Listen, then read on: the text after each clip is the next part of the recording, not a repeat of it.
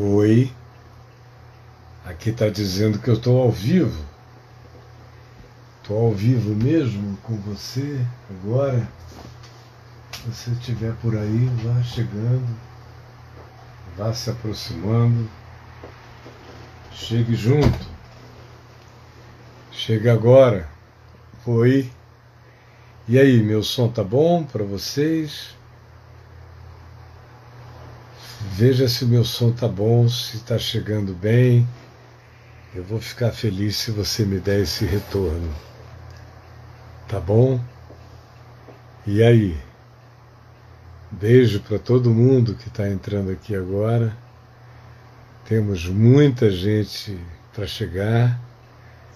Tá sim, obrigado.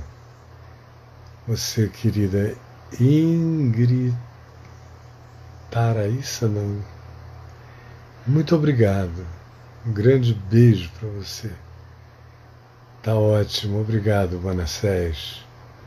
Beijão. Antes de eu chamar nosso querido Gustavo para participar com a gente, eu quero só ler um texto aqui no livro de Provérbios, no capítulo 24, no verso 17 e daí em diante que diz assim: quando cair o teu inimigo, quando cair o teu inimigo, não te alegres. Quando cair o teu inimigo, você está me ouvindo? Quando cair o teu inimigo, não te alegres. Não te alegres com a queda daqueles que te odeiam, que te fazem mal, que trabalham contra a tua vida. Não aplaudas, não fiques feliz. Não te alegres com a queda de nenhum deles. E não se regozije o teu coração quando ele tropeçar quando ele se der mal, você está entendendo? Olha como os princípios espirituais são totalmente dos diferentes dos preceitos mundanos. No mundo, quando o seu inimigo cai, você vibra. Você abre um champanhe, você celebra a saída dele da sua vida, mas na dimensão espiritual, segundo o reino de Deus, não é assim. Por isso não se regozije o teu coração quando o teu inimigo tropeçar. É o que Jesus ensina. Ame o inimigo e ore por aquele que persegue você. Faça isso para que o Senhor não veja essa maldade perversa do seu coração e se desagrade profundamente de você e desvie a disciplina que seria sobre o seu adversário, sobre o seu inimigo, sobre o seu perseguidor perverso desvie essa disciplina e a faça cair exatamente sobre a sua vida. Porque você teve prazer na queda, no insucesso, na infelicidade do seu inimigo. O Evangelho do Reino de Deus nunca ensina a gente a vencer o mal com o mal ou aplaudir a miséria, mesmo que seja daquele que mais intente contra a nossa vida. Isso é um princípio espiritual. Se você quiser aprender como são as leis da vida segundo Deus, entenda princípios como este aqui.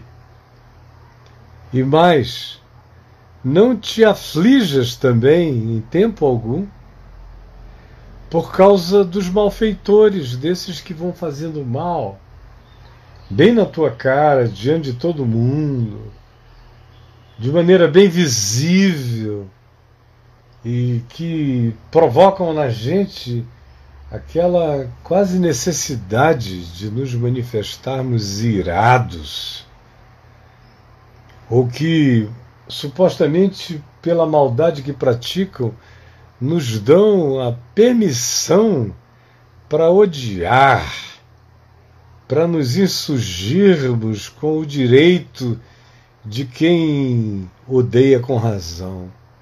Não faça isso. Não faça isso. E também não se aflija por causa deles. Não deixe que a maldade deles provoque aflição angustiosa em você.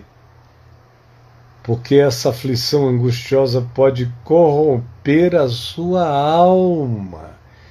Quando a gente começa a se afligir demais pelo e contra o malfeitor, é o que disse Nietzsche. Você fica olhando profundamente para o abismo, ele conversa de volta com você. Então não te aflijas por causa dos malfeitores, nem tenhas inveja dos perversos, que é uma coisa que acontece toda hora. A gente, se não tomar cuidado, acaba invejando a prática da perversidade. Você diz, meu Deus, os perversos, os malfeitores fazem tantas coisas e nada lhes acontece.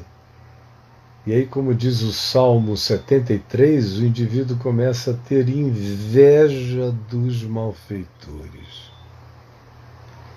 E aí, quando a inveja do malfeitor quando eu sinto gana, tesão no malfeitor, embora eu diga que o aborreça, eu invejo a maldade que ele pratica sem consequências, eu me corrompo. Essa inveja apodrece o meu ser. Eu devo, todavia, saber ao invés de invejar o malfeitor ou o perverso, saber que o maligno não terá bom futuro. É com esse olhar que eu devo ver essas coisas, e ao invés de invejar a perversidade, eu devo ter bem assentado no coração a convicção, a certeza o princípio, o olhar bem firmado em mim quanto ao fato de que o ser humano maligno não terá, sob hipótese alguma, bom futuro. É só uma questão de tempo, gente. E você vai ver que o ser humano maligno não tem, não pode ter, jamais terá bom futuro. Pode anotar isso aqui, prestar atenção na história humana, atentando no seu coração para que você não se corrompa no processo. E você vai ver que o maligno nunca terá bom futuro. E também entenderá, e por causa disso compreenderá, que a lâmpada dos perversos se apagará que essa glória do perverso é passageira. São alguns anos, é algum tempo, é até ser apanhado, até que o laço faça um zap nele.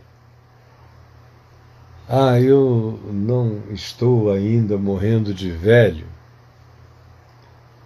mas já estou com experiência o bastante no curso de muitas décadas de observação da vida, a partir desse olhar do Evangelho, que me dá uma convicção para além do que está escrito. Isto que aqui está escrito, eu já vi acontecer e vejo acontecer todo dia, há muitos anos, de modo que a minha acumulação de convicção a respeito desses princípios se transformou em algo interminável. A lâmpada, a glória, o suposto poder, influência dos perversos, saiba, se apagará. Se apagará. Portanto, teme a Deus e teme aquilo que seja a verdadeira autoridade, a verdadeira soberania do bem. E não te associes, não busques conluio com aqueles que andam movidos pela raiva. Porque de repente se levantará a perdição deles. E a ruína virá daqueles dois. E a ruína que virá daqueles dois, dos odiosos, dos cheios de raiva, dos invejosos dos perversos dos malignos, de fato, quem é que conhecerá o resultado triste dessa experiência? Por que, é que você vai se associar com aquilo que já carrega a profecia da própria tristeza e do próprio juízo. Por isso, não tenhas inveja, não te alegres do cair do teu inimigo, não se regozije quando ele tropeçar, não chame sobre você, em assim fazendo, a disciplina deles contra a sua vida também não se aflija por causa dos malfeitores, nem tenhas inveja dos perversos, porque a vida de gente assim não terá bom futuro e o melhor da vida deles vai se apagar quando a gente menos esperar. E a minha oração hoje de manhã é que esse anúncio dessa profecia da lei da vida tenha chegado ao meu coração e ao seu coração como palavra eterna, para a gente, por meio dela, viver e para a gente, por meio dela, crescer enquanto a pratica. Você me entendeu? E agora deixa eu ver se o meu querido Gustavo já está aqui na espera. Se ele não estiver, eu vou chamar. Vem aqui, Gustavinho. Cadê você? Gustavo Mendes TV. Subindo aqui pra gente. Oi, oi, oi, oi, oi. Já tô aqui. Oi, você pastor. já tá aí. Bom Tudo dia. bom, meu queridão? Tudo Bom ótimo. dia, lindo, maravilhoso. Da Acordei última... você Não, mais da- da- cedo hoje?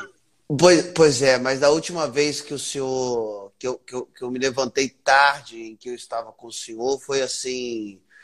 Uma coisa tão ruim. É, né? Em Foi Israel, horrível, né? que eu nunca Mandei mais. te pegar. Nunca mais eu, eu, eu, eu atraso em nada, não, não, não tenho essa, não. Eu- ontem, ontem eu fui dormir, era, era, era nove e meia da noite, já tava, já tava caindo de sono. Para não atrasar. Para não atrasar. Não, essa quarentena É. tem me feito rever os horários, é, Aham. a, a, a, a alimentação. A gente tem dia que a gente acorda de madrugada, aí, aí assiste alguma coisa bem ruim assim para dormir logo. É, tem. Uma coisa horrorosa. Uma coisa horrorosa. Dá um exemplo de uma coisa horrorosa que você assiste Uma coisa dormir horror- logo. Olha só, eu pego esses, esses documentários assim bem ruins da Netflix, os, os- os piores que tem. Eu vou na lista lá, Ah. tem alguns muito ruins, que aí você dorme Ah. logo, tipo uma história de um crime. Aí você, Sim, é. aí você dorme Você sabe, ah, uma das melhores coisas para fazer dormir logo, primeiro é um filme que você já assistiu dez vezes, É. muitas vezes. É ótimo. Que você não tem nenhuma expectativa. Aí aquilo fica rodando ali, as Isso. falas você já até quase sabe. Aí vai, vai, vai. Uma outra coisa, para mim pelo menos, funciona muito bem. Eu vou, eu gravo várias coisas do National Geographic Ah, eu adoro ou também. do Animal Planet. Aí passarinhos, vida selvagem, com aquela voz daquele locutor Isso. hipnótico falando. Então a Chita não conseguiu dessa vez. Aí vai, vai, vai. Quando eu vejo é o dia seguinte. Já não, no dia seguinte. Agora tem um ótimo que é Vida à Noite, que são essas. Ah, é lindo. Só que os animais à noite, então dá mais sono. Isso, estou gravando. É maravilhoso. É, eles gravam com aquelas lentes é. noturnas, não é?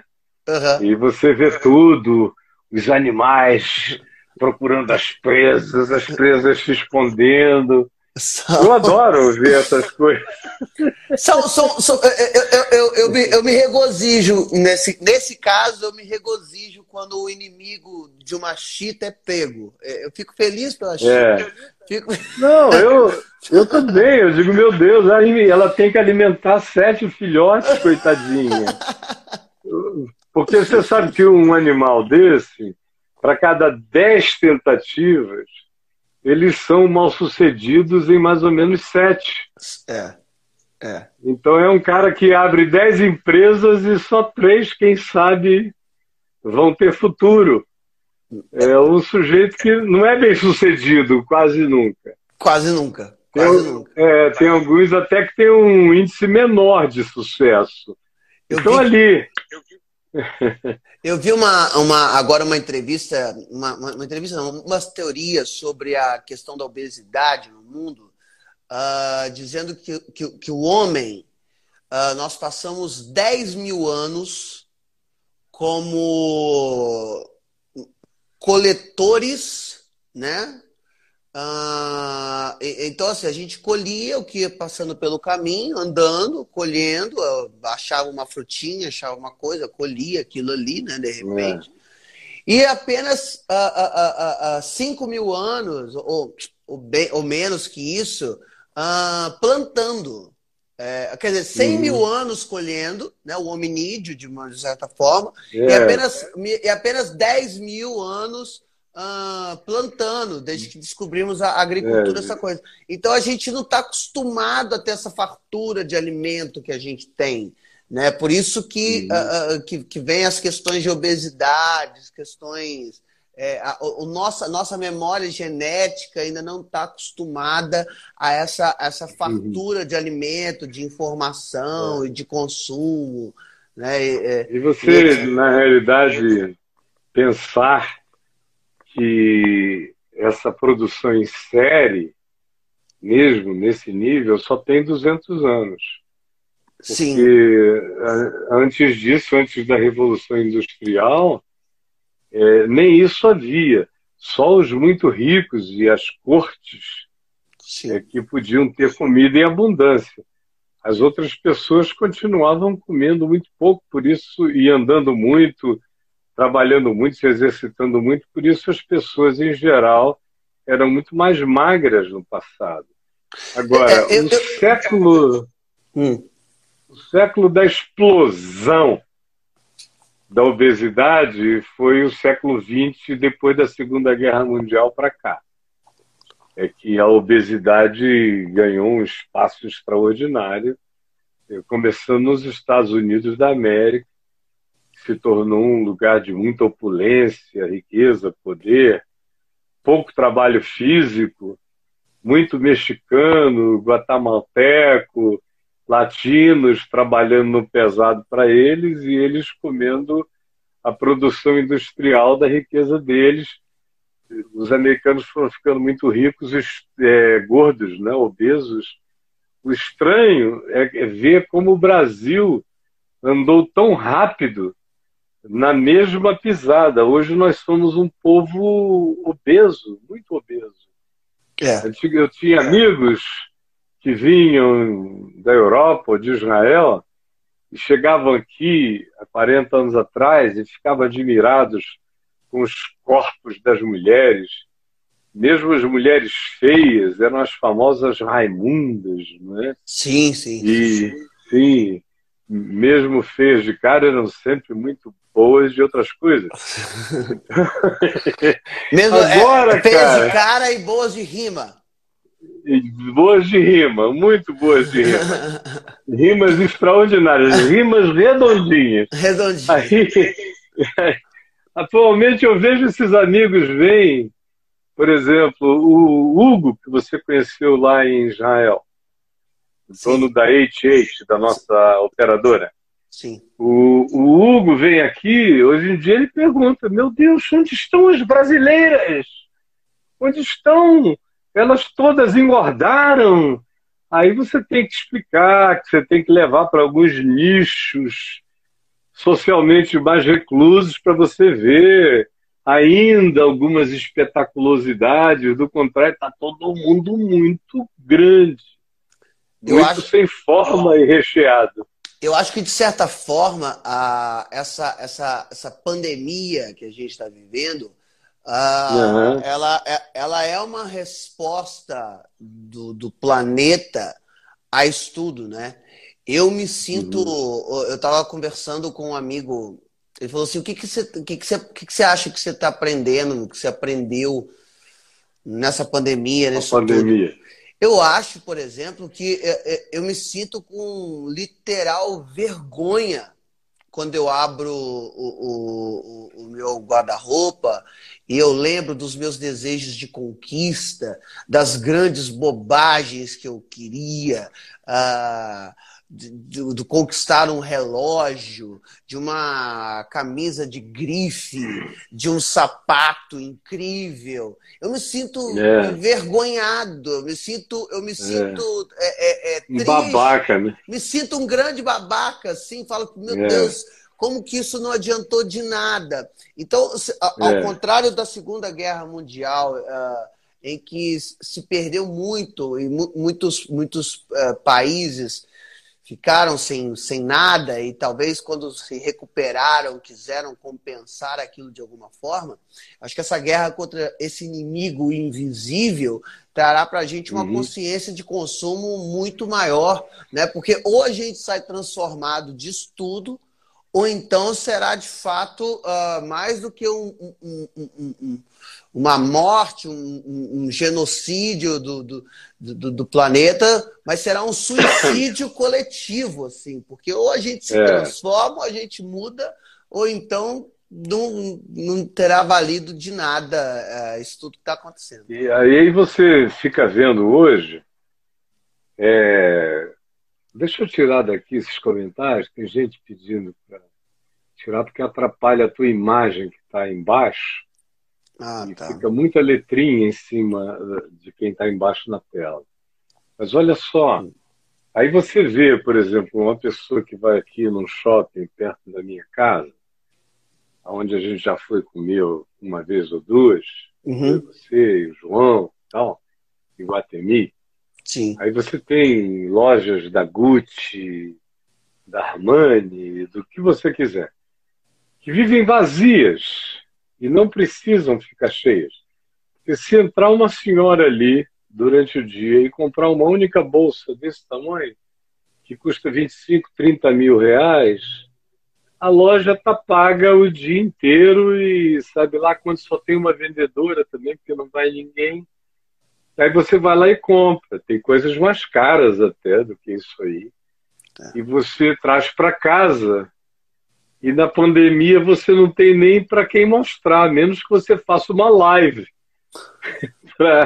para exibir a sua roupa, a sua bolsa, é a, caf... a, sua, seja lá o que seja, porque não tem nem onde, mano. Não, e é cafonérrimo, né? Hoje eu tô, eu tenho me sentido tão cafona se eu fizer isso. Outro dia, outro dia eu me peguei tomando banho, assim, passando maquiagem, me arrumando todo porque eu precisava ir na padaria, que é do, uhum.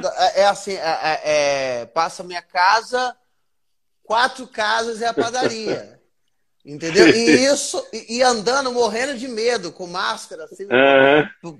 óculos escuros, porque eu não, não posso parar para falar com ninguém. É, e uhum. eu, tô, eu tô numa cidade nova, acabei me mudando para uma cidade nova, que era do lado da minha antiga cidade. Para Guarani, né? É, é, eu morava em Guarani, agora eu tô morando na cidade do lado, estou Dutra. Então, eu sou a grande novidade, a grande atração da cidade. Uhum. Uh, todo mundo já uhum. sabe que eu tô morando aqui. Mas então eu fico morrendo de medo de alguém vir falar comigo, como é, como é que eu vou fazer? Meu Deus do céu, eu não, não posso falar, porque sei lá, né? Agora que estamos chegando no pico, da, da, aliás, estamos chegando no pico há 40 dias. Eu estou me sentindo uma é, não, A gente já começou no pico e ainda não. Já chegamos. Passando do pico, da pica, de tudo é, e continuamos subindo. Eu estou me sentindo uma cadela no cio, procurando pico. Meu Deus, cadê o pico? Vem, pico. pico. Onde pico? estás tu, meu pico? É, é não, não, não acha, não, não, não, aparece, né? Tomara que apareça é. logo. Que, o, senhor acha, o acha que a gente vai ficar nessa assim? O quê? Eu não acredito que esse ano. Eu acho que 2020 será um ano anulado da, da, da história, assim. Né? Porque... Olha, todos os meus planos para 2020 são virtuais. São virtuais, é. Todos. Eu, qualquer coisa presencial, eu só estou conseguindo conceber lá para abril de 2021 em diante, quem sabe. Mas eu replanejei meu ano inteiro, cancelei tudo e instituí tudo aqui no ambiente virtual. Eu estou lotado de manhã, de tarde, de noite, sim, no ano sim. que vem. Os projetos que eram presenciais se transformaram todos em virtuais. Por exemplo, eu estava iniciando uma série de aulas lá na PUC, aulas abertas, Sim. sobre a história da igreja evangélica dos anos 60, 70 para cá, eh, do que eu participei profundo e intensamente, e reunindo as memórias, ajuntando. E quando veio a pandemia, eu tinha dado uma aula e ia dar a segunda que foi cancelada. Então, semana passada, nós já iniciamos a reorganização da continuidade no Zoom. E lá eram algumas centenas de pessoas. No Zoom, a gente vai compactar para colocar 100, 200 e, fazer aqui, continuar o processo para produzir o documentário, livros, isso e aquilo, mas em casa. E qualquer outra coisa. Eu eu estou dando esse ano como um ano é, tão difícil, porque até em relação aos meus netinhos, pois é. estão aqui comigo todo dia. E eu estou preparando meu coração para tirar um ano de aproveitamento presencial da vida deles, diminuir é como quem iria morrer com 82 e diz, não, deixa eu cortar o 83, ia morrer com 83, e diz, não, deixa eu diminuir, eu só vou ter 82 em relação a esses aspectos. Quando o cara vai chegando na idade que eu tô, tudo diminui, não é? é inclusive a altura, né? Tudo. Eu tô já dois centímetros mais baixo, mais ou é, menos. Acontece. Mas tudo diminui. Um cara com 20 anos de idade parece que a vida está crescendo. É. E a tua vida tá, que você não é velho, mas também não é. Não, já, já diminuiu. Não, é, já diminuiu. É. Agora é, você eu, já começa a ter outra referência. É, eu tenho uma... como é que você vai lidar com o tempo. Então, tudo, tudo. Até, até por exemplo, questões que eu, que eu o senhor sabe muito bem, né? Gosto, gosto do, do, de uma bebidinha, aquela coisa, e não tenho bebido mais. Aí eu, meu psiquiatra, ele tinha me, me, receita, me, me feito uma proposta de eu viver hum. a, quaresma. Eu falei, mas eu não sou católico. Ele falou assim, eu também não. Mas tira esses 40 dias para não beber, para você se tomar, to, se tornar dominador e não dominado. Aí eu tirei a quaresma, eu fiz a quaresma, fiz o propósito da quaresma sem beber. E aí acabou a quaresma, veio a pandemia. Se eu soubesse, eu tinha bebido na quaresma e parado agora, porque agora eu estou uns dois sem beber. É, né? Mas, ó, eu fico muito feliz, porque eu te conheço bebendo, preocupado com você, dizendo a você que eu não iria te perdoar se você não ficasse velho bastante para me sepultar. É, eu te né? disse isso duas vezes lá em Israel. Cara, é. para com isso, você está muito autodestrutivo, muito é compulsivo, diminui esse negócio. Você tem a obrigação de ficar aqui muitos anos para me sepultar. Então, é. quando eu comecei a notar que, por circunstâncias diversas e variadas, você tinha diminuído bastante a bebida, eu fiquei muito alegre, porque a gente já tinha tido conversas íntimas, tanto quanto públicas. Sim. Você é o cara público que mais me fez publicamente perguntas íntimas, de cara lavada e para fora. Ninguém, nem de longe, se compara a você. Eu me lembro aquela série de cinco perguntas que você me fez no Papo de Graça, com cara lavada para fora, falando de maneira esgarçada da sinceridade da verdade do seu coração. E, e eu que conhecia algumas das histórias na intimidade, ouvindo-as publicamente, falei para o Braulio, o Gustavo é um dos caras com mais coragem de botar a cara para fora nesse ambiente público que eu conheço. E você fez perguntas viscerais. Sim. E eu te disse, ó, você está me perguntando visceralmente, eu vou te responder com uma educada visceralidade. Mas falei tudo que precisava dizer e guardei uma Lembra uma, que eu guardei eu uma? Sei. Eu falei, tem uma que eu não vou responder aqui, porque é, é íntima demais, eu vou responder para você no particular. É. E aí tinha a ver com a sua sexualidade. Exato. Que você. Era a única coisa que você guardava assim, com uma certa reserva. Eu me lembro que você toda hora me dizia que o seu fã-clube, a maior parte dele era de mulheres Sim. que ficavam querendo sair com você, que não desconfiavam que você era gay, achavam que você fazia só um gênero. Até hoje. Que, que era uma performance. E eu dizia: olha, esse negócio de você ser uma coisa e, e não revelar isso que você é, numa certa medida, sendo você uma pessoa tão explícita, tão aberta, que se você fosse um daqueles sóbriozinhos, quietos, com um trilhão de coisas a perder, a gente até entende, mas não, você é um cara que veio para fora a vida inteira. Então eu digo, olha, isso aí pode estar tá te fazendo mal, cara. Isso pode fazer você viver algumas compulsões que você não precisa, porque a gente senta em cima de certas coisas, elas se transformam em compulsividades na gente. Aí Exato. quando você chegou e disse, olha, gente, está aqui, essa aqui é a pessoa que eu gosto, essa aqui é a minha vida, está aqui mamãe, está aqui todo mundo, estou em paz. E eu só de olho eu falei, ele vai começar a diminuir gradualmente um monte de compulsividades que você já até as assumia como um certo direito seu de ser compulsivo. É verdade. Você já se apresentava, tive muito prazer, sou compulsivo. é verdade. É verdade. Não, e tinha uma coisa, porque é, o, o, lance da, da, da, da, bebida, por exemplo, né?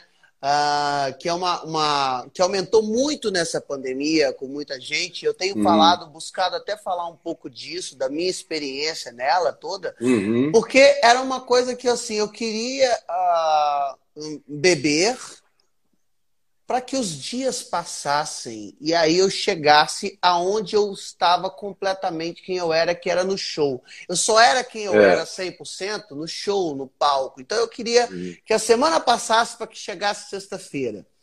Hoje não. É. Hoje eu sou um, um, um, um, rapaz que cuido da horta, pastor. Então, você, você imagina. Coisa só, linda, eu, né? Eu vou aguar a horta. Agora eu estou vendo que tá, começou a brotar coentro que tá, é. tão, tá tão bonitinho. É. tá tão bonitinho, tá tão lindinho. E, é. e isso é, é, tem me. Você começa a se redescobrir. Eu me descobri até Sushi Man, pra você ter ideia. Uhum. A, única, a única merda nesse período todo foi que eu fiquei solteiro na pandemia. Eu devia ter segurado uhum. um pouquinho, porque se ficar solteiro na pandemia é ruim demais. É, é, ruim demais. É ruim demais. Mas aí é bom que você vai descobrindo, redescobrindo outros amores, vai se aproximando da sua mãe, vai se aproximando é, mais de todo faz mundo. Faz o. Como é que é o nome? O, o, laguinho do Caio que você fez. Eu fiz, tá eu lindo, fiz o espaço cara. aqui, que eu fiz o meu espaço Caio Fábio. Ah, Que eu vou. Depois eu. Outro dia eu mostro para vocês que lá embaixo tem uma, uma água que cai. Aí tem, tem as luzes bonitinho. Eu, e, e é. foi desde o projeto da casa, a primeira coisa foi o espaço Caio Fábio. Eu falei, não, vamos fazer aqui. embaixo da Tem as bromélias. Tem, tem, aquela tem água murmurujante ali passando suave. Tem, Aí eu fiquei todo enternecido.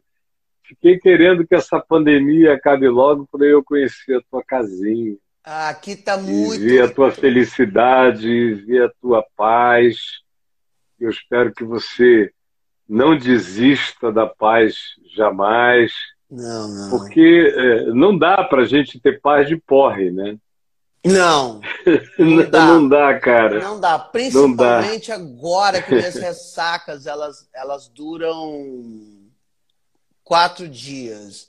É, uhum. Eu me lembro de, de. e aí, eu, aí foi que eu entendi por que, que meu pai não bebe. Meu pai não bebe. Uhum. Ele falou assim: eu não bebo porque eu não suporto minhas ressacas. Minhas ressacas duram. Uhum. Meus amigos bebiam e ficavam ótimos para outro dia iam trabalhar normais. Eu nunca aguentei, eu nunca suporto, eu passo Bom, isso mal. também, na maioria das vezes, é uma grande ilusão, porque ficam ótimos para os amigos no dia seguinte. Mas a esposa, cara, os filhos, quem está dentro de casa tem outra história para contar. Tenho, legal é... mesmo é ser sóbrio. Quem sabe ser quem não sabe ser sóbrio é melhor não brincar com isso. Não é todo mundo que pode beber, não é todo mundo que sabe beber, não é todo mundo que saboreia a bebida. A maioria das pessoas se envenenam com ela é. e nem a aproveitam, perturbam a família, perturbam os amados em volta, ficam arrogantes demais ou cheios de todas as certezas, agressivos ao extremo, ou então distraídos ou alienados do resto da vida, do que importa mesmo nos vínculos de amores bem próximos. Então, não é todo mundo. E se não é todo mundo, a gente tem que saber quem a gente é. Que é para a gente aproveitar ao máximo. Eu, por exemplo, nunca te vi tão legal, tão lindo, tão bom ah, tão saudável, tão leve, tão engraçado uh, quanto agora. Cada vez mais. Porque eu vejo que você virou, inclusive, senhor da sua comédia. Sim. Uh, durante esse processo. Antes eu via que você, às vezes, se embalava antes para tocar e mandar ver. Agora não, você está senhor da graça, senhor do negócio todo. E eu tô te aproveitando com muita alegria. Teve um tempo que eu estava ficando preocupado, eu e a Adriana. Depois que eu comecei a ver essa, essa mudança, eu fui ficando numa alegria enorme, porque você é muito amado, né, cara? Ah, obrigado. E vai e tem, ser para sempre. Eu lembro de uma questão que o senhor falou comigo, que era falou assim, e tem. E tinha uma segunda coisa. Ele falou assim, você sabe que uhum. na hora. Vai chegar um dia.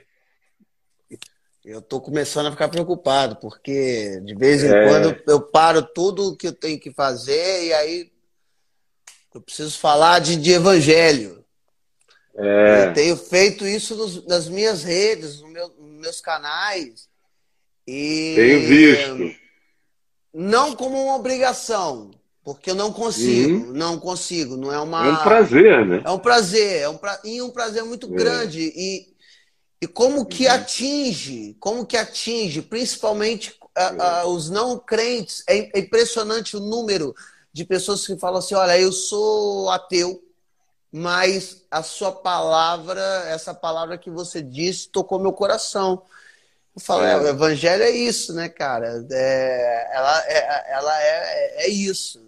Qualquer pessoa que se. Quando eu se... comecei a ouvir as suas histórias da sua infância, da sua adolescência, eu fiquei com certeza absoluta que ia chegar uma hora, e uma hora que teria que ser uma hora de bastante equilíbrio, maturidade, consciência, domínio próprio, sem aquela permissão para compulsividade, ao contrário, uhum. o prazer de botar cada coisa no seu lugar e ser o dominador e não o dominado por nenhuma delas, e que quando esse tempo chegasse, uma das coisas que iriam brotar é, teriam a ver com o seu dom mais, mais antigo, pelo menos com a expressão mais antiga dos seus dons.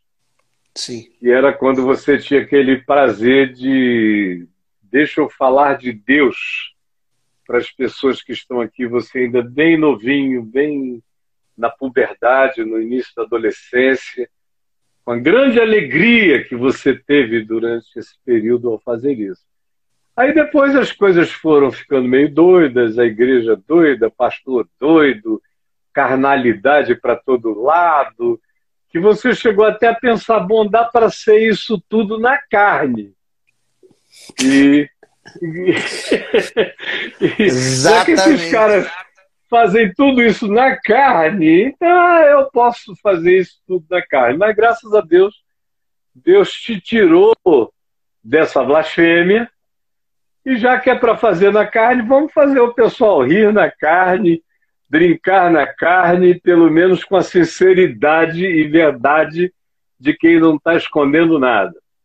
E, e foi o que aconteceu. Mas eu sabia que ia chegar o dia em que esse retorno aconteceria e que o grande prazer da tua vida, eu sei que você faz comédia, show, stand-up, tudo que você faz, com muito prazer. Mas eu sabia que ia chegar o dia em que o grande prazer da sua vida ia ser compartilhar de maneira bem direta, ampla, franca, humana, amiga, descomplicada, desreligiosizada por inteiro, a palavra do Evangelho que sempre esteve dentro de ti, e muitas vezes maravilhosamente te perturbando. Perturbando, não, e, e, e sempre foi isso. E, e, a alegria e o prazer de, de você falar de algo simples, natural, é. sem entrar em, em, em, debates, em questões, não, só falando é. o simples, assim. E, e eu lembro é. que tem uma frase que o senhor falou uma vez e que aquilo ficou muito marcado para mim, que foi assim: Jesus não falava de Jesus. É. Ponto. Fala do reino de Deus e do, do, do reino é. que está vindo e do reino de Deus que brota de, de, dentro da gente. Dentro da gente. E aí é nisso que, que, que, que eu me pego fazendo, falando. Uh, eu, te, eu, tenho N questões com, com, com N igrejas, e uma das minhas, uh, uh, uma das minhas funcionárias, ela é de uma dessas igrejas, né, neopentecostais, uhum. que a gente sabe.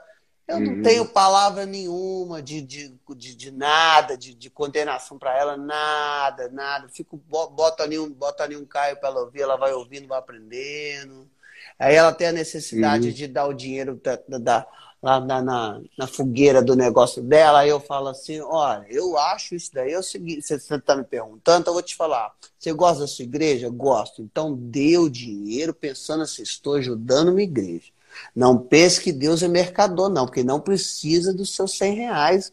Não precisa disso, não. Uhum. Mas se você ama a sua igreja, se você acha que é bom ter um papel higiênico melhor, em vez de ter aquele papel higiênico que você que, que, que, que é três em um, né? Que limpa, lixa e dá acabamento, você pode. Tudo bem. E faz, e faz peeling. E faz peeling Faça isso. Agora não pense que você está você tá dando para Deus. Não está dando nada para Deus. Deus. Deus não, não, não, não, precisa de nada disso. Tá? Aí ela já entendeu. Ela falou assim: não, é verdade. Eu, eu é, é, mas eu quero que a igreja esteja bonitinha. Eu falei, então tá bom, então amém. Vai lá, Legal. tá tudo certo. Tá tudo certo. ah, meu mano.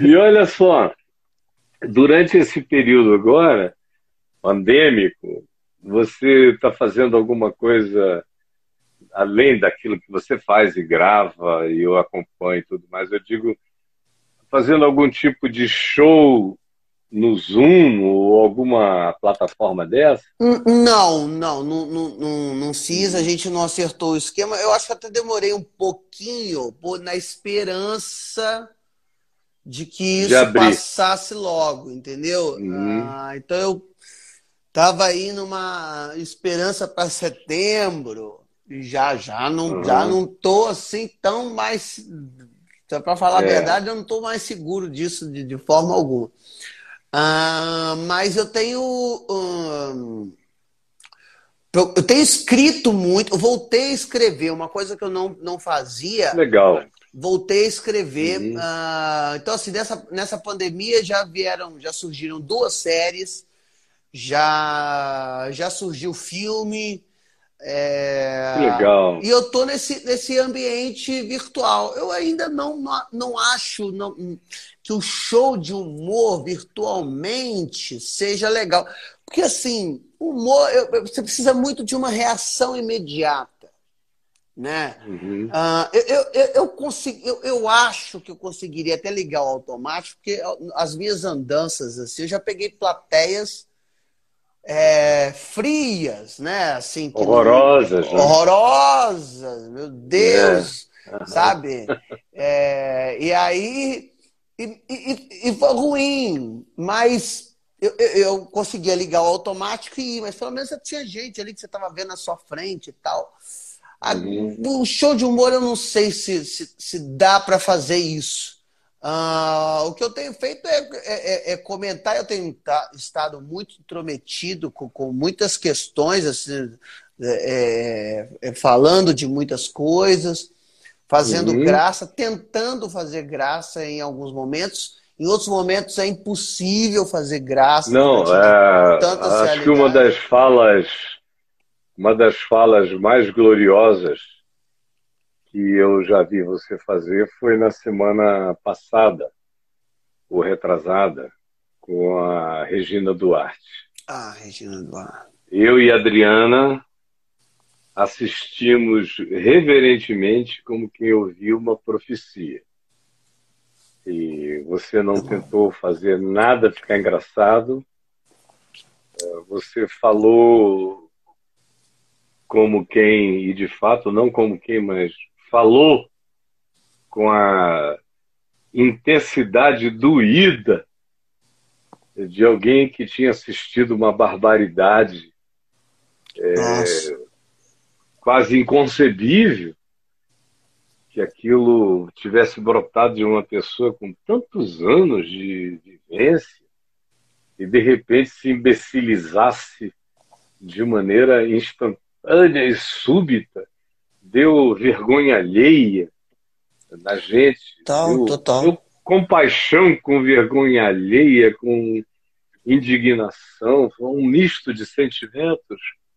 E aí eu vi você falando, eu e a Adriana assistimos juntos, e quando acabou, nós concordamos unanimemente que você tinha sido de uma precisão cirúrgica.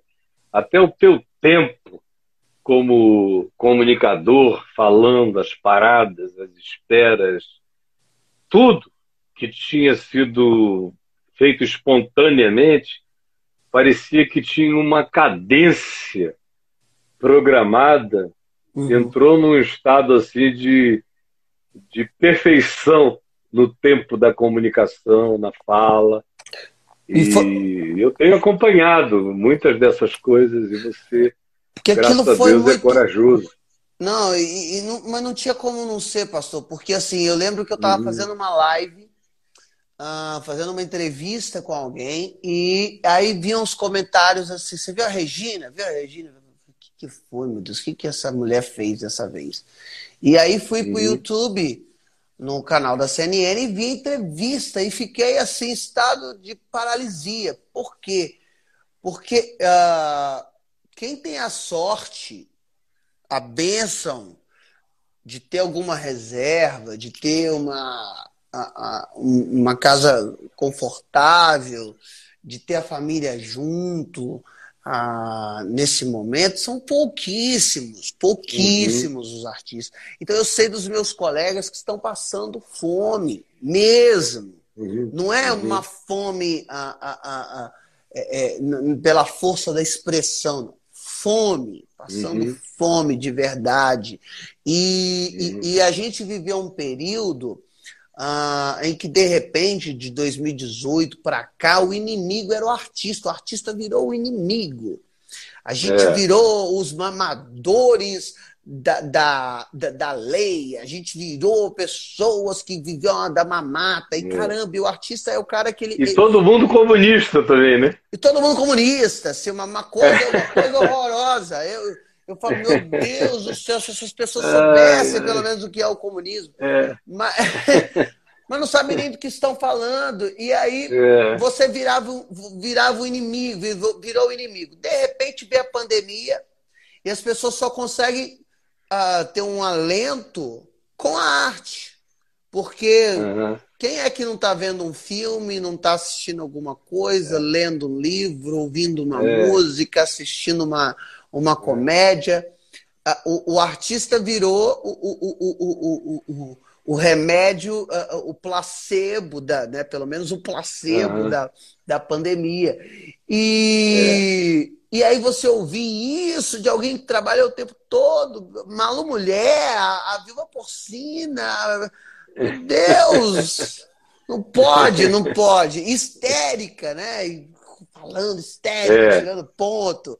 E assim, é. realmente a, a, a, a máscara, eu vi, eu vi uma pessoa falando, não é bom mais falar que as máscaras estão caindo, porque quando a máscara cai é, é ruim, né? É ruim, você pode se contaminar. Você pode se contaminar.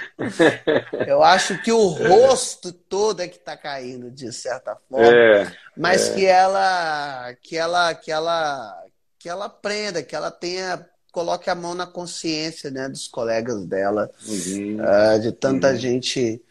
E que isso passe logo. Meu Deus, eu não sei, assim, eu não, não, não, não na minha época de pentecostal, talvez eu estivesse uhum. fazendo orações incríveis para movimentos espirituais que estejam rondando aquela coisa toda. Que, aliás, eu quero convocar todos os pastores aí dos cultos de milagre, né? Pra, pra, pelo amor de Deus, fazer imposição de mãos. Deus não pode curar só caroço. É, é, tem que, tem, tem que, que, curar a corona.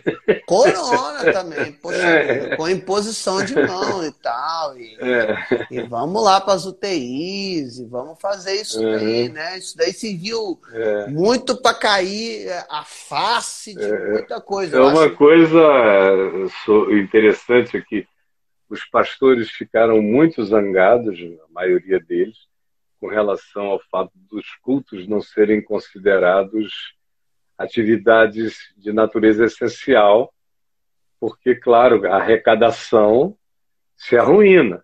Oh. Sem gente no culto para ficar impressionada com 40 minutos de performance sobre Deus e como Deus vai te enriquecer apesar de toda a miséria em volta, sem gente para receber esse supetão esse baque, esse impacto e reagir de maneira semi-hipnotizada àquele apelo completamente desbragado e de uma intensidade incomparável, com o fechamento dessa oportunidade, a moçada entrou em crise, não é? Porque como é que a gente vai faturar? O Valdomiro até criou uma semente não sei se ah, você é. chegou a ver fe, a fe, É o feijão mais feijão. caro do mundo. Mil Isso. reais. É um propósito. Isso. Eu digo que quando Deus falou comigo, o quem semeia, quem vai semear, vai ter grande maravilha, né? É, é, pois é, mil reais. Mil reais é. feijão. Meu Deus. Rapaz, eu vi aquele feijão. Parecia o João do pé de feijão, aquela lenda infantil, aquele feijão que cresce até o céu. Aquele feijão de, de mil reais. Aí, se você não puder, você é Porque está sendo muito difícil. O, o, o inimigo está é. vindo. Ele está é. zangado, ele está zangado. Tá zangado. Aí você pode dar 500, aí ele vai baixando, baixando. Em último caso, você contribui com feijão de 100. Mas aí você faz a soma e aí ele mostra lá o lugar onde o feijão consagrado está sendo feito e pintado com uma pintura celestial para te abençoar. Foi uma das coisas mais criativas que eu vi serem feitas nesse momento de pandemia, já que não dava para abrir o templo mesmo, foi vender feijão eu achei da benção. Eu achei sensacional. Eu também achei, do ponto de vista da criatividade, eu falei, não, olha. É maravilhoso. Eu só, eu só acho que eles estão perdendo eu... uma oportunidade. Lembra da época dos é. de ouro que, que parecia? Aham. Porque, Década cara, de não, 90. Você não precisa pedir dinheiro, galera. Começa a fazer a adoração para voltar os dentes de ouro. Que aí você é. arranca, você vai fazer, você tira o dente, entendeu? Porque o, o, o, Só tem um problema. Ah. É que o dente de ouro, é, quando ele explodiu nos, na década de 90, 90, 91, 92, por aí, é, imagina como eu era bombardeado com essa questão do dente de ouro para todo lado. Naquele tempo, eu era uma espécie de centro de convergência cristã evangélica no país inteiro. Era gente de todos os grupos denominacionais querendo uma explicação para o dente de ouro. E aí eu tinha também muitos amigos dentistas, odontólogos, eu falei, escuta, você não quer me ajudar a acabar com essa magia? Eu propus a algum deles, tira um pedacinho desse ouro desse dente. Cara, era um material parecido com Durepox. Mas nunca ninguém encontrou ouro naqueles dentes. E tem um segundo detalhe. Depois de alguns meses, ele ia se desfazendo, ele ia se desvanecendo, ele voltava a ser coisa nenhuma. Tanto é que eu tenho amigos que se jactavam de estarem com seis, sete dentes de ouro, um ano depois não tinha mais nada na boca de ninguém. Era fogo estranho, porque não tinha ninguém botando. Era, sabe esse milagre fajuto mesmo? Esse milagre dos magos de Faraó. Sim. Que, que faziam as serpentes que eram comidas pela verdadeira. Sim. Era uma obra das trevas mesmo, um avivamento fajuto. Porque eu nunca vi ninguém ser -se submetido a um implante daqueles dentes. Eu vi gente conversando com você, daqui a pouco o cara dizia, rapaz, o que, que, é isso na minha boca? E você olhava e realmente a boca do cara estava dourada. Mas era ele que colocava? Não, ninguém. Isso é que eu estou te dizendo. É, era magia fajuta mesmo. Por isso que eu tenho até um texto aí no meu portal que eu digo quando o avivamento emborcou. É, se você escrever a palavra emborcar aí no caifado.net, você vai chegar nesse texto em que eu narro que tinha até uma coisa bonita começando a acontecer nos anos 80 aqui no Brasil. Singela, sincera, bonitinha, fofa, iniciando, de graça, no coração de muita gente.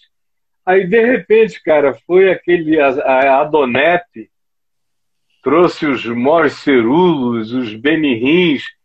De 89 para 90 emborcou a coisa toda e aí veio aquela pandemia de mentira espiritual, de língua estranha mentirosa, de sopro, fruto de, de hipnose, sugestão.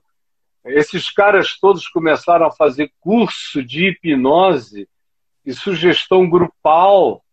Fazem, eu fazem... conheci os professores deles. Fazem até hoje. Como... Eu, eu, fiz curso, eu fiz, fiz curso de hipnose e uhum. muitos dos alunos eram pastores. Muitos alunos. É. Muitos alunos. Iam lá para aprender como criar o ambiente que o povo interpretasse como o dom e poder do Espírito Santo. Tudo faz justiça. Foi nessa onda de fogo estranho, de cultos estranhos, quando a, também a teologia da prosperidade ganhou o seu poder absoluto na maioria das igrejas e dos pastores, o dinheiro substituiu qualquer outra manifestação de espiritualidade na maior parte das igrejas, foi que veio essa onda de dente de ouro. Você veja Meu como é uma Deus. coisa complexada.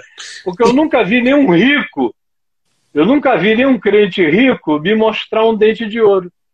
Era todo um monte de gente pobre. É caf... Não, é cafonérrimo, né? Também é, e com uma vontade enorme de ter como status espiritual o poder de botar dente de ouro eu observando a média social e financeira do milagre, dizendo, meu Deus, tudo fruto do complexo de inferioridade desse pessoal todo, isso tudo é palha.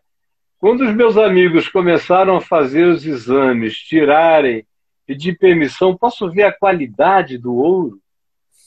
Aí o cara, claro, da Nova Jerusalém. E aí era uma espécie de Durepox que estava lá e um ano depois tinha acabado a história toda. Você nunca mais ouviu falar nisso, né? Não, não. Eu, eu, e, eu, e, quando eu entrei para a igreja, eu ouvi, eu ouvia casos. A, eu lembro de um pastor que com, comentava isso da época do avivamento, dos dentes de ouro e tal. Não falava isso é. como ele falou assim que acabou, que o, o, o espírito pecado tomou conta de modo que esses sinais desapareceram e tal.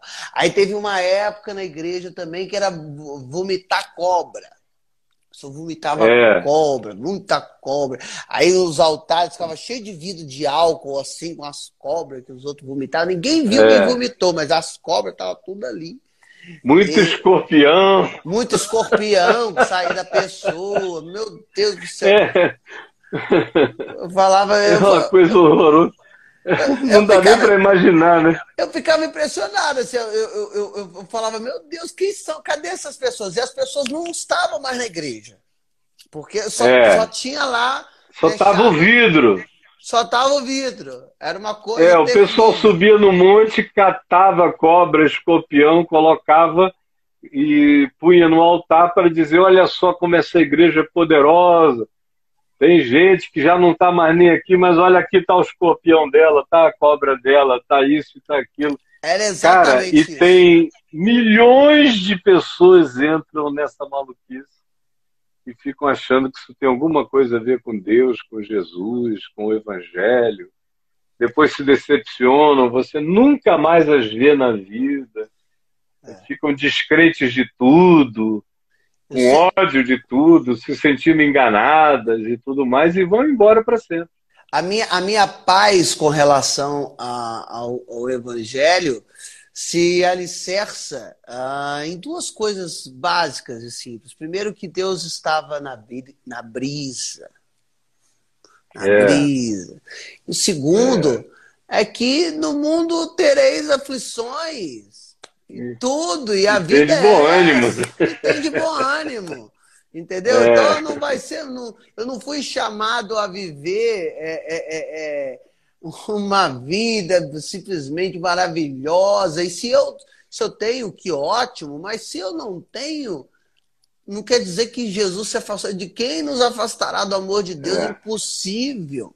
É. Impossível, nem, é. nem, nem a morte, nem a vida, nem anjos, principados, potestade, nada vai poder te afastar. Nem ET, de nem qualquer criatura, ninguém, nem coisa alguma. Nem você! Agora olha só. nem você mesmo. muito. É, tá para além de ti. Tá para além de ti.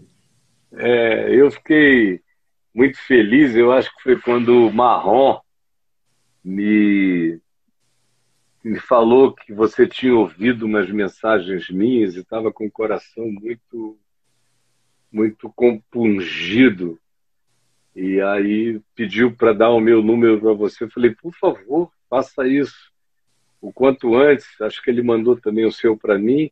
E logo em seguida eu vi uns dois, três áudios que você me mandou com o coração derretido, derretido, derretido e eu percebi, ouvindo os seus áudios, que você tinha, de fato, sabido do Evangelho desde cedo na sua vida.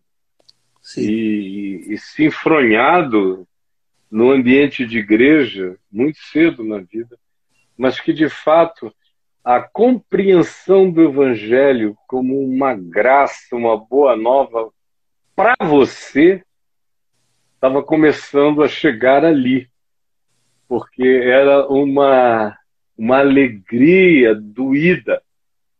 O que eu ouvi naqueles áudios foi uma grande alegria da descoberta, ao mesmo tempo doída, porque você conhecia tudo aquilo. No entanto, tinha havido uma renovação de percepção e um novo entendimento tinha batido de modo que eu falei, ele ainda vai viver aí algum tempo de choque para lá, choque para cá, para poder se encaixar no meio desse negócio todo, mas ninguém arranca mais do coração dele que está plantado aí. Ninguém. Não, não nem no não, céu, nem na terra, nem debaixo da terra. Não tem como. Se eu fizer minha cama em qualquer é. lugar, ali ele é. está. mas se eu e... subo aos céus, lá estás. Se eu faço a minha cama no mais profundo abismo, lá tem, estás também. Tem, e, e, é como. e, é arrebatador. E o mais impressionante é. que eu carrego comigo é que quando eu falo, e eu falo nos shows, é, eu não consigo mais não falar. Ah, uhum. Como que essa, esse amor, isso impacta, isso, isso vai como, como lança, assim. É. Forte, assim. Corta, é, penetra, fere. É espada de dois gumes, né, meu é irmão? Totalmente. Outro dia eu, eu quis falar sobre suicídio e, uhum. e falei sobre isso na morte do, do, do, do, do Flávio Igliaccio. E eu quis falar sobre suicídio, e eu, porque a primeira, a primeira palavra que eu, que eu assisti do senhor falava sobre suicídio. Eu falei assim, meu Deus, isso é evangelho. Porque eu nunca, eu, eu nunca fui um suicida, embora tivesse pensado uhum. em morte algumas vezes, mas nunca tentei contra a minha vida.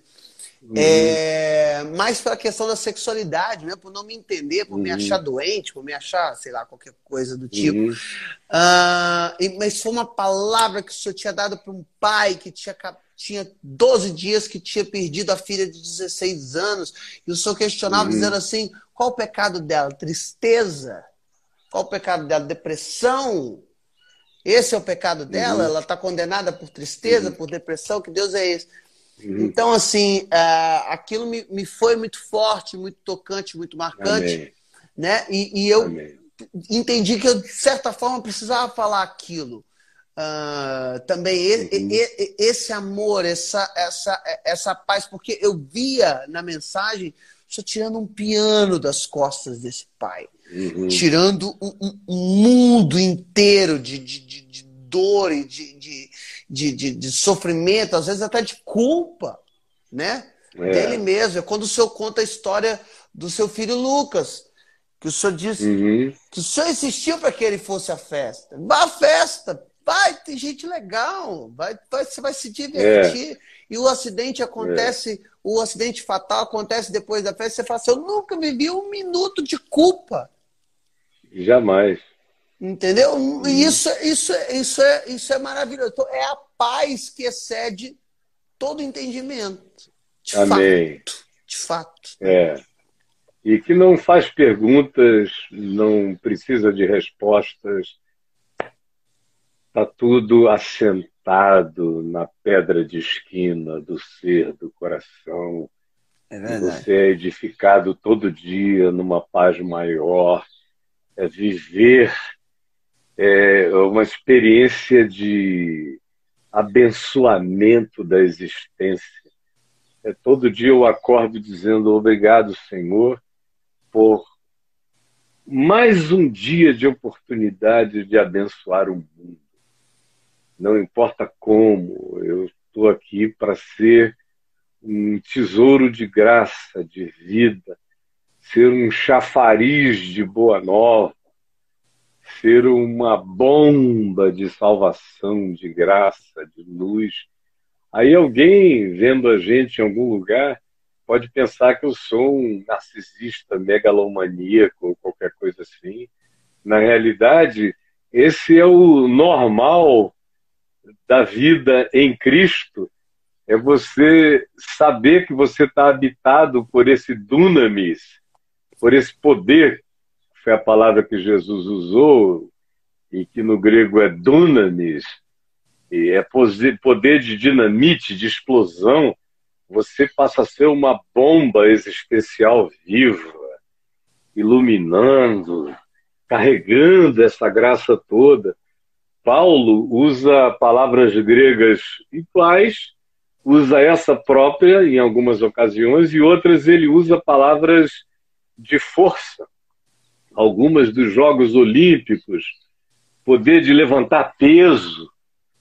Paulo usa muito essa energia, essa energia que ergue, que levanta, ou ele usa expressões de poder que caracterizam a força de deter, de barrar, levantar, explodir, deter, barrar, conter, controlar ou quebrar fortalezas. Como ele diz, destruir fortalezas anular sofismas.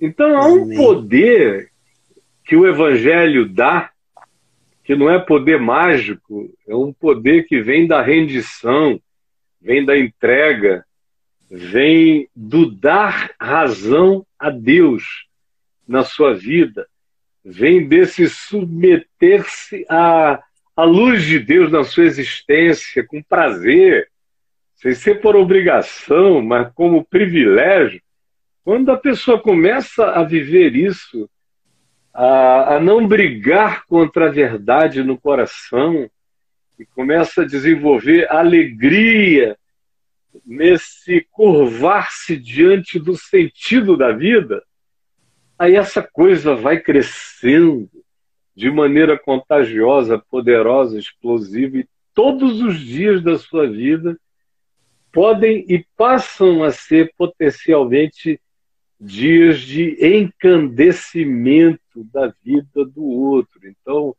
você ali naquele palco pode chegar lá e, e fazer todas as brincadeiras que você queira.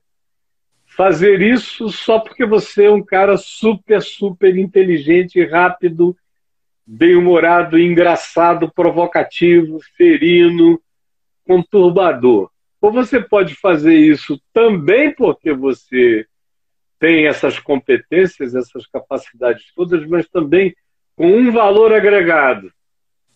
E realiza isso tudo ao mesmo tempo em que estranhamente vai depositando no coração das pessoas uma coisa que elas não sabem nem o que é. E que devagar elas vão descobrindo, vão descobrindo que estava ali está e sempre estará e vai crescer cada dia mais, porque esse é o grande privilégio de estar nesse mundo.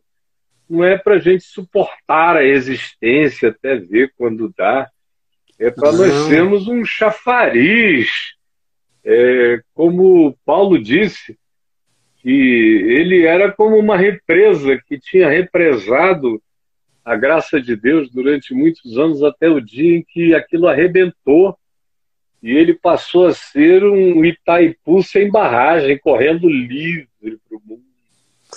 para a vida. E essa é a minha oração, é o meu desejo de ser. Só isso pode dar significado à minha vida enquanto eu existir nesse planeta. É a frase e que essa... eu tenho, a frase que eu tenho mais usado e, eu não tinha coragem de usar essa uhum. frase uhum. e é uma frase que eu aprendi com o senhor e eu tenho feito isso muito. Eu recebo muita gente no camarim, muita, muita, muita gente. E eu gosto de abraçar e de olhar no olho. E quantas vezes eu tenho distribuído uma frase que é essa explosão? Que, eles, é. que olhar no olho e dizer assim: deixa eu te falar uma coisa, fique em paz, você está perdoado. Como isso tem um poder! Como é. essa simples frase você está perdoado. É. Você está perdoada. É. Pode seguir, pode levantar, uhum. pode andar, pode ir, vai. Tá tudo bem. É. Tá bem, fica em paz. E Coisa boa. Não há, não há poder maior do que você ver imediatamente a uhum. pessoa uhum. sendo invadida por uma paz que ela, porque ela não se perdoava havia nela, né? Quantas vezes né, a, a, a do já perdoou o mundo hoje? Isso é, isso é maravilhoso. É. Isso é, é incrível. Isso, é um, isso tem um poder é. é. é absoluto. Eu já que eu, eu, vivi durante muito tempo botando a culpa de tudo em muitas coisas, até que é. poxa vida, ou eu ou eu vou, ou eu saio do mundo, ou eu perdoo o mundo, eu perdoei, perdoei. Perdoei é. por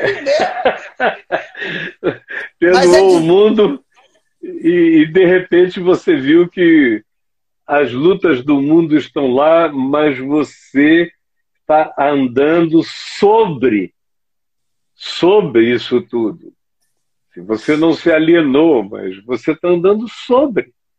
O mundo está aí, o mundo sou eu, o mundo é a soma de todos nós. Agora, no que me diz respeito, está todo mundo perdoado o mundo inteiro. Isso, cara, te dá uma paz, um, um poder, uma libertação, gera um estado mental de pacificação, te dá um olhar carregado de generosidade, não, você não fica alienado, nem fica um idiota. Você tem o que dizer para Regina Duarte, mas por outro lado, aquilo não fica dentro de você como uma perturbação que te faça mal. Você não. disse, você falou, mas o teu coração seguiu em paz, uma oração em favor dela. Você se torna um intercessor planetário. Você ocupa o seu lugar de pertencimento a um reino de sacerdotes ou seja, desses que andam com a consciência superior do reino de Deus na vida e com o espírito de intercessão, de mediação. O que eles não entenderam, eu vou entender por eles.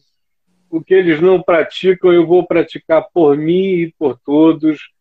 O que eles não gostam, eu gosto e vou gostar por mim e por todo mundo que não gosta.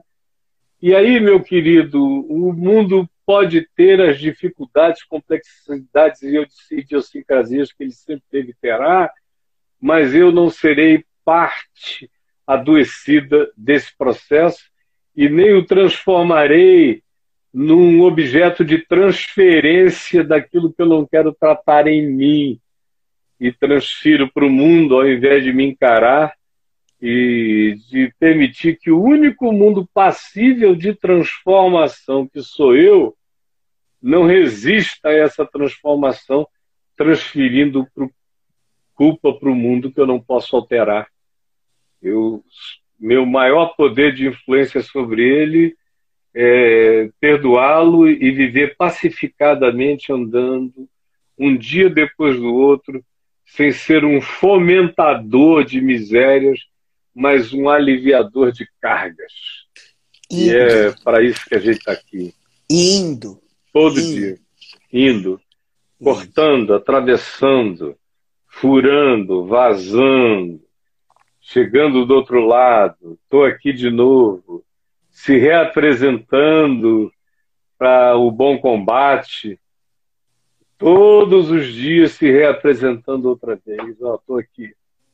Sacer... Sacerdote. enfim, enfim, sacerdote, sacerdote segundo a ordem de Melquisedeque. De Melquisedeque. Depois, depois que eu aprendi isso, é, também foi, foi, foi sensacional. Ah, só, só tem. Só, eu aprendi. Caramba, que coisa boa te encontrado na, na minha vida. Eu vou te falar que é, sou teu imitador mesmo, porque é, é, é foi o senhor, o senhor é, é, é, o evangelho vivo, assim, literal, que, que me ensinou, me trouxe, me trouxe paz, entendimento. E, e falo isso com, com agradecimento e louvor ao Cristo que se apresenta no Senhor, que tem, teve tudo, tudo para ter desistido da, da humanidade, do falar, quer saber de uma coisa? Esse povo só taca pedra, povo podia. Mas o senhor perdoou o mundo. Uhum. Uhum. e graças a Deus! É. Que bom! Graças a Deus. Que bom, que bom. Cada dia, cada dia tudo fica mais leve.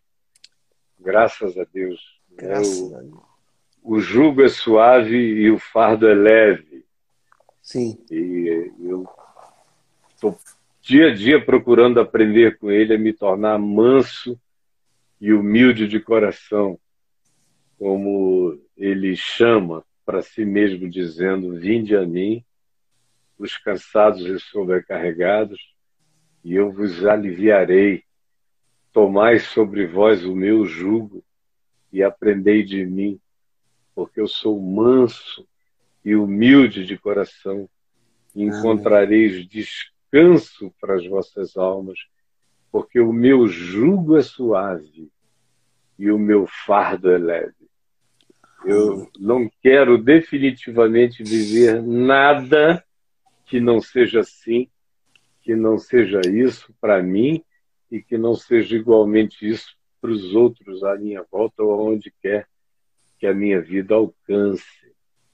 Rapaz, você não sabe o prazer desse café da manhã com você, Gustavo. É, Coisa deliciosa. E você vê que a gente não falou da Dilma, não falou da Damares, não. é? não falamos de nada, a gente só falou dessa coisa maravilhosa que o Evangelho faz na gente. Sim. E é, de fato, a grande alegria, a grande graça, é a grande novidade sempre. É. E eu queria que você recebesse o meu beijo. Numa face na outra, na sua testa, meu abraço todo amoroso que você conhece, desse um beijo na dona Terezinha, Carinho. no meu querido João, na moçada toda, todo o meu carinho. E você também. Aguarde o dia em que eu vou, se Deus quiser, entrar no Spa Caio Fábio, lá na sua casa, para a gente sentar em volta, conversar, tomar um vinho suave. E até hoje, Adriana agradece o maior espetáculo que nós já tivemos na vida, que foi você no nosso quarto em Jerusalém, duas horas da manhã, se levantou, eu pensei que você iria embora, que já estava tarde.